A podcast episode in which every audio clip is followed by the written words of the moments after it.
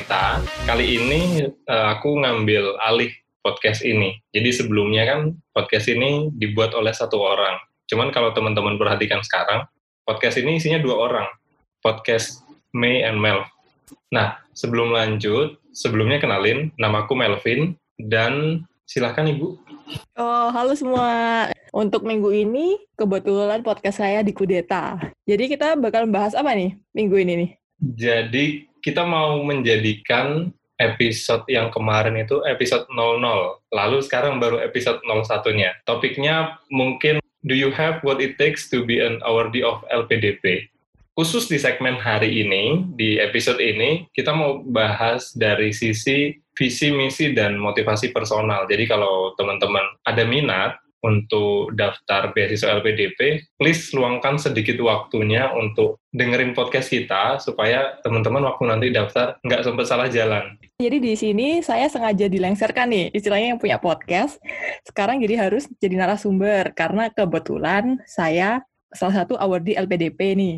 Jadi perkenalan dulu aja ya secara singkat. Nama saya Maria Yohana, jadi saya kebetulan award di LPDP yang ikut uh, seleksi tahun 2018 ya 2018. Kemudian saya berangkat tahun 2019. Kebetulan PK-nya PK 142. Itu PK-nya salah satu artis juga gitu terkenal. Nah, dan sekarang kebetulan saya sedang mengenyam pendidikan di Belanda, di Universitas Maastricht. Tapi pasti pada nggak tahu ya Maastricht di mana nih. uh, di sini istilahnya saya narasumber yang di sini cuma membantu nih. Saya kembalikan lagi ke, mohon maaf bapaknya, ini yang tadi kudeta saya gimana ini? Mohon maaf.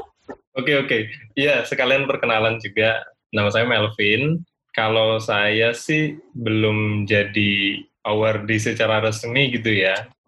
Iya, kali ini saya mengkudeta karena topik ini nih lebih pas Maria yang jadi narasumber. Kalau dia yang bawain, terus saya yang jadi narasumber, kayak aneh gitu nggak sih? Tadi belum di ini loh Pak, belum apa nyebutin negara tujuan universitasnya dulu loh. Aduh, ntar kedengaran ambisius gitu nggak sih kalau disebutin? Ya kan doa namanya. Oke. Okay. doain banyak orang yang dengerin nih. Oke, jadi di penerimaan LPDP 2019 kemarin, di gelombang yang saya ikutin, kita itu disuruh masukin tiga pilihan kampus. Yang pertama saya ngisi kampus di Inggris, kalau teman-teman pernah dengar Oxford. Terus yang kedua saya ngisi yang di pilihan keduanya di Amerika, Yale University. Terus pilihan ketiganya di Inggris lagi, University of Cambridge. Jurusannya? Jurusan? Hmm, jurusannya semuanya ambil jurusan MBA. Ya sekolah bisnis gitulah. Ya ya gitulah sekolah bisnis. Wah keren keren keren keren keren. Kita kembali kembali ke pokok bahasan kita nih. Mau bahas apa aja nih kita nih? Sesuai sama yang judul yang tadi dikasih tahu, kalau kita mau ngasih tahu orang-orang, ngasih tahu teman-teman, LPDP ini kayak apa sih terus kalau mau daftar itu kira-kira tuh saya cocok atau enggak gitu. Jadi dari sekian banyak beasiswa yang ada yang tersedia gitu, kita mesti riset dulu dong kecil-kecilan. Beasiswa ini tuh nyarinya kayak gimana, beasiswa itu nyarinya kayak gimana sehingga nanti pas daftar itu kita nggak perlu adjust banyak hal. Jadi tinggal daftar aja mana yang sesuai sama yang kita inginkan karena biasanya beasiswa itu ada ininya sih, ada kalau orang Jawa bilangnya bendo lemburi. Jadi, apa itu? Apa itu? Ya, habis sekolah itu biasanya ada konsekuensinya gitu, entah harus pulang ke, entah harus kerja ke, ya begitu itulah. Jadi beasiswa banyak jenis dan banyak peraturannya juga. Terus yang pertama kita mau kasih tahu tentang sekilas tentang LPDP. Uh, eh, apa sih LPDP itu? Jadi LPDP itu adalah sebuah lembaga yang berada langsung di bawah Menteri Keuangan, di bawah Menteri ya, bukan di bawah Kementerian. Terus lembaga ini mengelola dana abadi pendidikan. Tujuannya sih keren ya, untuk mencetak pemimpin masa depan yang tersebar di berbagai bidang. Fokusnya itu sesuai sama yang tagline-nya Indonesia di ulang tahunnya yang kemarin. Dan yang penting itu beasis, uh, eh, LPDP itu tidak melulu tentang beasiswa, tapi ada juga pendanaan risetnya. Terus bisa kasih tahu nggak sih, uh, Maria, jenis-jenis beasiswanya di LPDP itu apa aja? uh, untuk tahun ini kayaknya udah banyak berkembang banget ya. Kalau pas tahunku kemarin sih cuma ada beberapa tiga beasiswa besar kayaknya. Kalau tahun ini ada beasiswa umum. Nah kalau beasiswa umum ini tuh terdiri dari ada beasiswa reguler, beasiswa perguruan tinggi peringkat utama dunia untuk universitas top di dunia, dan juga ada beasiswa pendidikan Indonesia, yang dokter spesialis, ada yang beasiswa yang untuk dis disertasi, terus kemudian ada beasiswa kerjasama pendanaan yang co-funding. Itu untuk yang beasiswa yang jenisnya umum. Sementara ada juga uh, jenis beasiswa yang dia khusus kayak yang beasiswa afirmasi itu terdiri dari beasiswa daerah afirmasi, ada beasiswa alumni bidik misi, beasiswa prase sejahtera berprestasi, ada beasiswa santri juga, terus kemudian ada beasiswa prestasi olahraga, beasiswa penyandang disabilitas dan beasiswa Indonesia Timur. Terus kemudian juga ada beasiswa yang khusus untuk orang-orang tertentu. Jadi ada beasiswa targeted group nih, yang termasuk di dalam targeted group ini uh, ada dosen.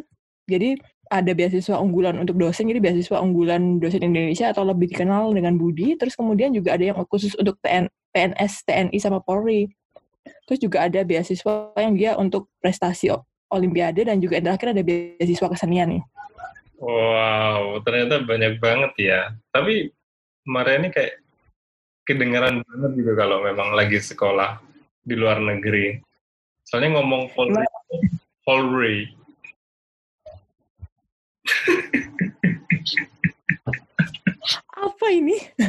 Terus jangan lupa juga sebenarnya itu juga uh, selain beasiswa juga ada pendanaan riset. Jadi uh, eh, LPDP ini juga membuka pendanaan untuk riset-riset ilmiah.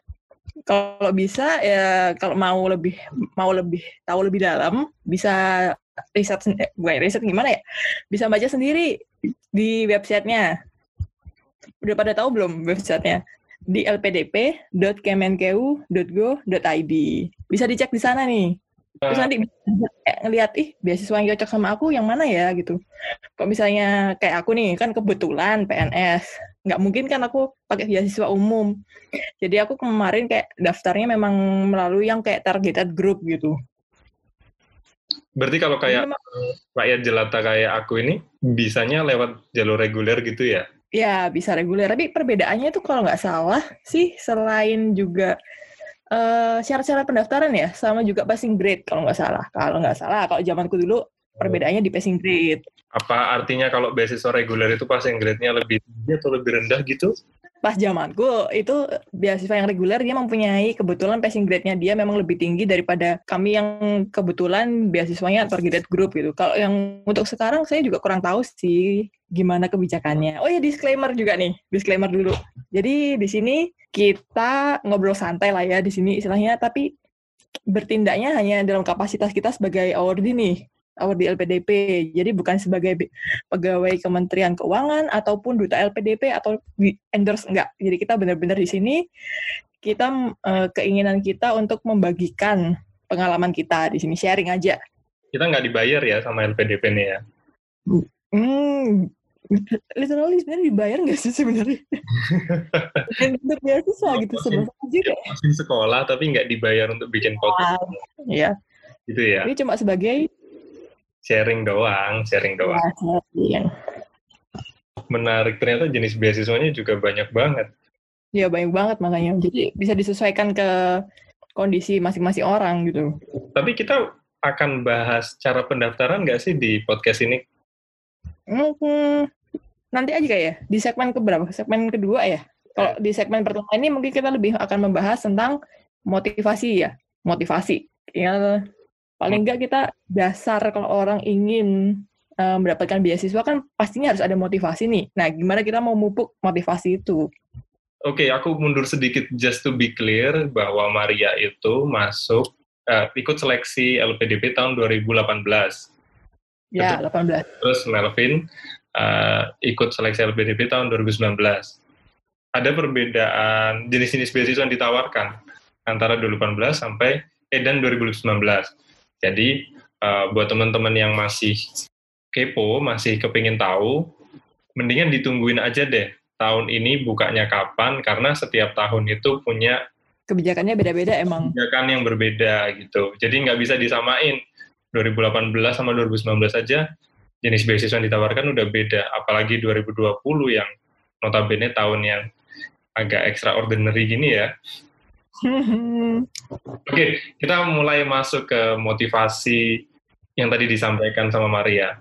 Saya mau tanya nih ke Maria, kamu itu motivasinya cari beasiswa itu apa sih? Dan setuju nggak kalau ada anggapan bahwa sekolah ke luar negeri itu bisa jadi sarana untuk mengubah nasib atau batu loncatan? Nah ini nih, susah juga ya jawabnya. Pertanyaan pertama-tama langsung susah gini, motivasi.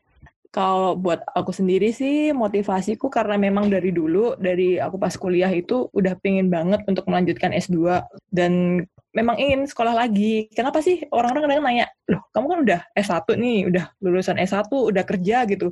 Kerja di institusi pemerintahan, misalnya udah gajinya udah besar, terus kayak, ya udah sih udah nyaman, nyaman banget gitu kan. Penempatan di home base. Nah, tapi kenapa sih kayak istilahnya uh, membuang itu bukan membuang ya kayaknya membu ya mereka nganggapnya sih membuang membuang itu semua cuma buat pergi ke suatu tempat yang istilahnya kamu nggak bener-bener asing uh, di luar negeri bener-bener asing terus kenapa kamu merisikukan kenyamananmu ini selama ini cuma untuk sekolah lagi gitu hmm. nah kalau menurut aku sendiri sih memang gimana ya ya yang aku lakukan ini merupakan suatu pilihan dan pilihanku itu memang untuk mengembangkan diri sendiri. Jadi bukan sebagai batu loncatan ataupun uh, untuk mengubah nasib bukan, tapi lebih untuk mengimprove diri sendiri. Jadi kayak mengembangkan diri gitu. Karena aku pas itu karena memang dari dulu impianku pengen sekolah lagi, tapi emang dulu kan kayak terkendala. Dulu pas masih kuliah akhir kan pengen banget langsung nih abis S1 lulus nih langsung dapat beasiswa S2 gitu kan. Uh, impian banget gitu. Tapi dulu kan kayak aduh nggak punya duit buat tes TOEFL. Aduh gini-gini. Aduh pengen punya duit dulu gitu kan. Banyak pertimbangannya kan. Sehingga akhirnya ada satu saat di mana aku ngelupain impian itu gitu. Kayak ya udah deh kerja dulu lah nyari duit dulu. Nah kebetulan pas bener-bener kan kebetulan aku PNS dan ada kayak sebuah klausul eh, bukan peraturan istilahnya yang mengatakan kalau kita bisa sekolah lagi kalau sudah dua tahun dari pengangkatan PNS. Kebetulan aku diangkat PNS itu September 2016.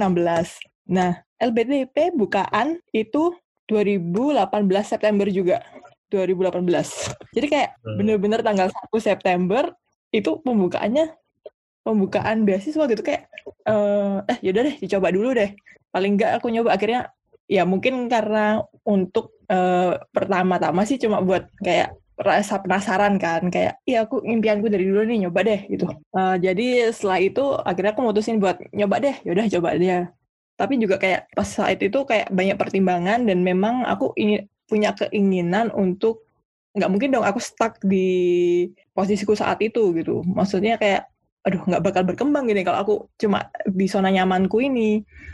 Akhirnya aku memutuskan buat ngambil resiko dan akhirnya ngikut seleksi LPDP karena aku kayak gimana ya istilahnya kan uh, ingin keluar dari zona nyaman ini kayak pernah nggak sih deng sering banget denger gitu kata-kata orang kan musuh terbesar dari diri kita sendiri itu adalah diri kita sendiri.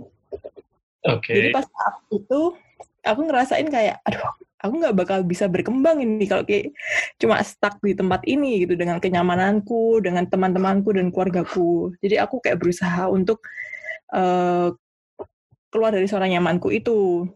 Dan aku juga kayak merasa, wah, kayaknya kalau uh, sekolah di luar negeri itu bakal banyak selain pengalaman juga yang selama ini selama berapa bulan sih aku dan ini baru tujuh bulan sih sebenarnya sekolah di Belanda tapi kayak sudah banyak sekali hal yang bisa saya dapatkan di sini.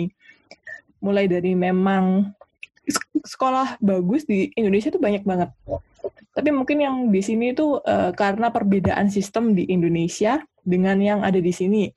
Kebetulan kalau di Belanda ini kan memang aktif kan. Uh, jadi kita perbedaannya dengan di Indonesia dengan di luar negeri nih kebetulan di Belanda yang saya sekolah di Belanda ini kayak kalau di Indonesia dulu kerasa banget jadi kayak jadi kayak cuma satu arah gitu loh. Uh, apa namanya? mahasiswa gitu ya? Ya, jadi kayak di sini kasih ke mahasiswa cuma ngasih tugas cuma ngasih ini nggak ada feedback. Kalau sebenarnya kalau di sini kayak kita benar-benar diajak untuk berdialog. Jadi kayak dipaksa ngomong gitu kan. Istilahnya saya orangnya introvert nih. Kalau dari dulu kayak ih males banget terus ngomong di depan orang tapi mulai belajar di sini. Memang belum ahli tapi jadi mulai belajar. Terus kemudian juga jadi lebih istilahnya hidup lebih mandiri walaupun dari dulu udah mandiri tapi kayak di sini tuh kayak lebih memikirkan untuk ke depannya nanti misalnya aduh keuangan begini nanti ya jadi kayak istilahnya jadi kayak banyak pengalaman yang didapat lah yang nggak bakal saya dapatkan kalau saya cuma terjebak di zona nyaman. Itu. Kalau Pak Melvin sendiri, mungkin mau menceritakan motivasinya? Eh, tapi sebelum aku masuk ke motivasi, aku mau ngasih gambaran gitu ke teman-teman yang dengerin gitu ya. Maksudnya, mungkin banyak yang nggak bisa relate. Apa sih kaitannya zona nyaman sama PNS? Gitu. Harus diakui bahwa profesi sebagai PNS itu, kita bisa bilang itu profesi yang safe ya safe gitu karena dari awal kerja sampai nanti pensiun berapapun besarannya masih tetap digaji gitu dan mungkin yang mau disampaikan sama Maria itu keadaan itu itu bukan garis akhir gitu loh bener gak sih? Ya bener banget Nah, itu bukan garis finish. Jadi keadaan yang udah bikin diri kita nyaman, kasarnya sampai tua bayaran itu kan. Sampai tua tetap terima gaji, tetap bayaran. Jadi kalau dari dengar ceritanya Maria itu, dia orangnya yang suka tantangan gitu nggak sih? Oke, okay, jadi gitu kalau teman-teman masih belum relate apa sih hubungannya kenyamanan sama PNS? Ya mungkin itu gambaran sederhana. Kalau kajian-kajiannya mungkin ya lebih banyak lagi. Kalau mau ngomongin tunjangan, uh, apa sih uh, take home pay gitu itu ya banyak banget. Emang oh, tunjangannya jauh dong, jauh, jauh. Banyak kan di rumah. Emang salah satu profesi impian sih untuk yang tidak terlalu suka apa sih? Untuk untuk yang gimana ya? Takut salah ngomong nih. untuk yang yang butuh keamanan, but, orang-orang yang butuh security dalam hidupnya. PNS ini profesi yang pas Terus balik lagi ke motivasi, kalau aku sih kemarin daftar LPDP itu niatnya cuma untuk nambah kompetensi sih. Jadi saat ini sudah kerja, ya teman-teman bisa bilang kerja di BUMN, tapi semua pekerjaan di kantor itu bisa dikerjakan gitu sama. Aku bisa menyelesaikan semua pekerjaan di kantor dengan baik. Tugas apa pun yang dikasih, selesai. Dan excellent gitu. Bukan sombong sih, tapi ya bisa bisa aja ngerjainnya. Meskipun berdarah-darah meskipun lembur-lembur ya tugasnya selesai. Cuman uh, beda kan kalau kita ngelihat bisnis dari Indonesia sama bisnis secara global itu kan beda negara punya wisdomnya masing-masing dalam mengelola. Nah, makanya mimpinya kemarin kepingin bisa sekolah di luar karena saya butuh helikopter view itu gitu. Jadi bagaimana kita memandang bisnis versinya orang bule, terus nanti di Indonesia biasa dipakai. Bisnis kan intinya membuat semua orang berkontribusi dan bahagia gitu. Jadi makin banyak yang involved, saya yakin nanti bisnisnya makin mudah untuk sustain. Kayaknya cukup deh kalau bicara motivasi. Kalau saya belum bisa cerita tentang pengalaman ya, karena belum per, belum berangkat. FYI, status saya juga masih calon awardee loh ya, belum awardee karena belum PK. Jadi kalau di LPDP itu teman-teman dinyatakan sebagai awardee kalau sudah mengikuti tahap yang namanya PK. Benar gitu ya, Maria ya? Ya, bener banget. Apa sih PK itu? Persiapan keberangkatan. Kegiatannya ngapain? Nah, itu rahasia. Kalau emang niat cari beasiswa, mestinya punya skill riset deh. Skill kepo. Ya. Orang Indonesia bilangnya skill kepo gitu loh. Jadi kepoin aja semua tentang LPDP, yakin deh semua ada di internet bahan-bahannya. Pokoknya jangan nato deh pokoknya. No action, talk only. Yang penting eh, nggak uh, usah ngomong aja, tapi yang penting kepo gitu kan. Nah. Lagian juga websitenya sendiri juga udah jelas sekali bagi uh, beasiswanya apa aja, terus syarat-syaratnya apa aja, terus juga ada step-stepnya gimana gitu. Jadi bisa dibaca sendiri sebenarnya, bisa di riset sendiri dan sebenarnya ini bahasan yang kemarin saya sama teman-teman saya di LPDP nih kalau anak-anak zaman sekarang uh, darurat literasi kayaknya. Jadi kebanyakan pas kami lagi ngadain acara sharing-sharing kayak gini nih, kebanyakan malah tanyanya soal hal-hal teknis yang sebenarnya sudah bisa dibaca lah gitu. Jadi kan sayang sayang banget kan istilahnya pas udah ketemu awardee kan harusnya dia mempertanyakan hal-hal yang sifatnya substantif atau materi material kan. Malah nanya cuma teknis itu kayak sayang banget kan. Wah, tapi kemarin yang sharing-sharing sama teman-teman over di LPDP itu nggak di podcastin kan? Ya enggak lah. Ya semoga materinya bisa ningkatin ini ya, pendengarnya podcastnya Maria ya. Oke, terus kita switch ke pertanyaan berikutnya. Menurut kamu, unique value-nya LPDP dengan scholarship yang lain itu apa aja sih? Yang pertama, kalau menurut aku sendiri, eh, nasionalisme itu yang paling utama. Karena di LPDP sendiri dicari orang-orang yang mereka mau kembali ke Indonesia untuk berkontribusi kepada bangsa Indonesia. Ini harus ditekani nih. Soalnya banyak banget teman-teman saya sendiri yang uh, kayak nanya, eh LPDP tuh boleh nggak sih aku nanti uh, dapat beasiswa tapi nggak balik ke Indo? pengen dia nyari kerja di sana aja gitu. Atau yang cari istri atau suami bule gitu berarti nggak boleh ya? Uh, kalau tujuan utamanya itu nggak boleh. Tapi siapa tahu kan pas lagi sekolah ketemu tuh. Mm -hmm. Terus bule. Jadi bawa aja pulang. Oke, oke.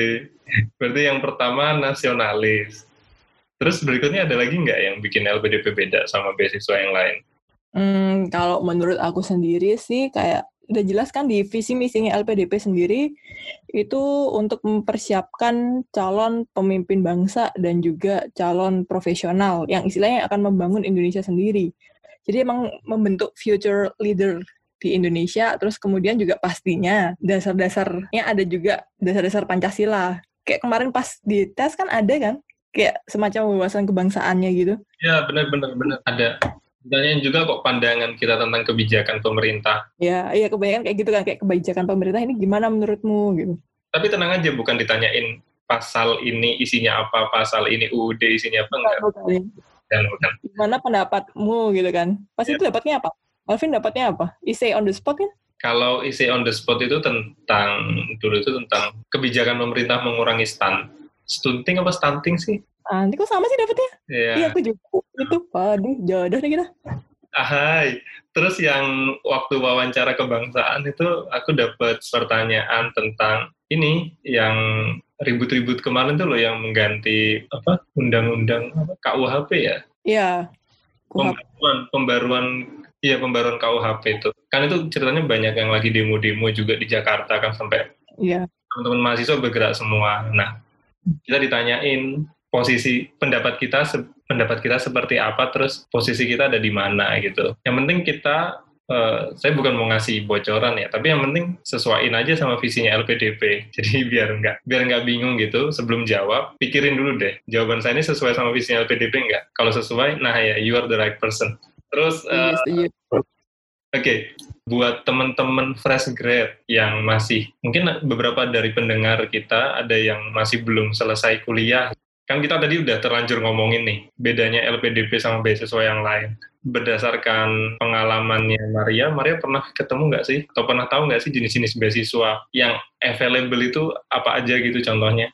Oh sebenarnya tuh pas saya lagi searching-searching beasiswa tuh sebenarnya banyak banget gitu. Uh, banyak banget instansi dan institusi yang menawarkan beasiswa. Contohnya sendiri kalau di dalam negeri itu selain LPDP juga ada dia beasiswa unggulannya Kemendikbud Terus hmm. kemudian juga ada beasiswa ke Info kalau nggak salah. Terus kemudian uh, itu di dalam negeri nih. Kalau dari beasiswanya juga ya? Iya ada ada. Hmm. Tapi kalau nggak salah nggak ke semua jurusan sih. Oke okay, oke. Okay. Kemudian juga ada yang dari negara lain nih. Ada dari Fulbright yang dari US. Terus kalau dari Belanda sendiri ada Stunet dari pemerintah Belanda. Terus kemudian ada Sevening di dari UK. Terus uh, yang paling terkenal juga ada apa terkenal ini AS ya, yang Australia Australia Award. Scholarship. Ada nggak sih? Ha? Iya iya iya. Itu itu Jadi itu bang.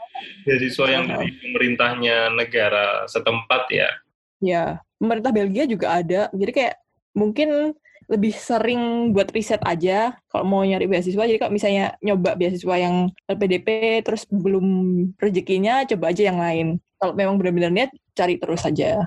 Berarti peluang sekolah ke luar negeri itu nggak cuma LPDP aja kan mestinya kayak begitu ya. beasiswa yang available gitu loh.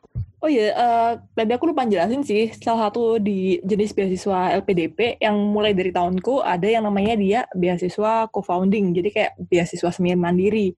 Nah, di sini tuh jadi pembayarannya jadi kayak setengah dibiayai oleh LPDP dan setengahnya dia bisa berasal dari pribadi atau keluarga. Jadi ketika kamu mampu, tapi kamu coba mau nyari tambahan dana, mungkin bisa ngeplaynya ke co-founding. Tapi dia juga bisa, oh tapi sayangnya co-founding ini dia beras, berasalnya harus dari pribadi atau keluarga. Soalnya kalau di website resminya LPDP sih yang aku baca, uh, dia nggak boleh join gitu dari lembaga pemerintah, dari sektor swasta atau perguruan tinggi atau lembaga lainnya, baik dalam negeri ataupun di luar negeri. Jadi emang dia khusus semi mandiri sama kayak misalnya kamu mampu cuma setengah gitu biayainya. Jadi setengahnya dibayarin LPDP. Tapi ini cuma untuk uh, jenjangnya cuma untuk magister yang luar negeri, yang BPI yang reguler, sama yang perguruan tinggi tingkat utama dunia, peringkat utama, peringkat utama dunia.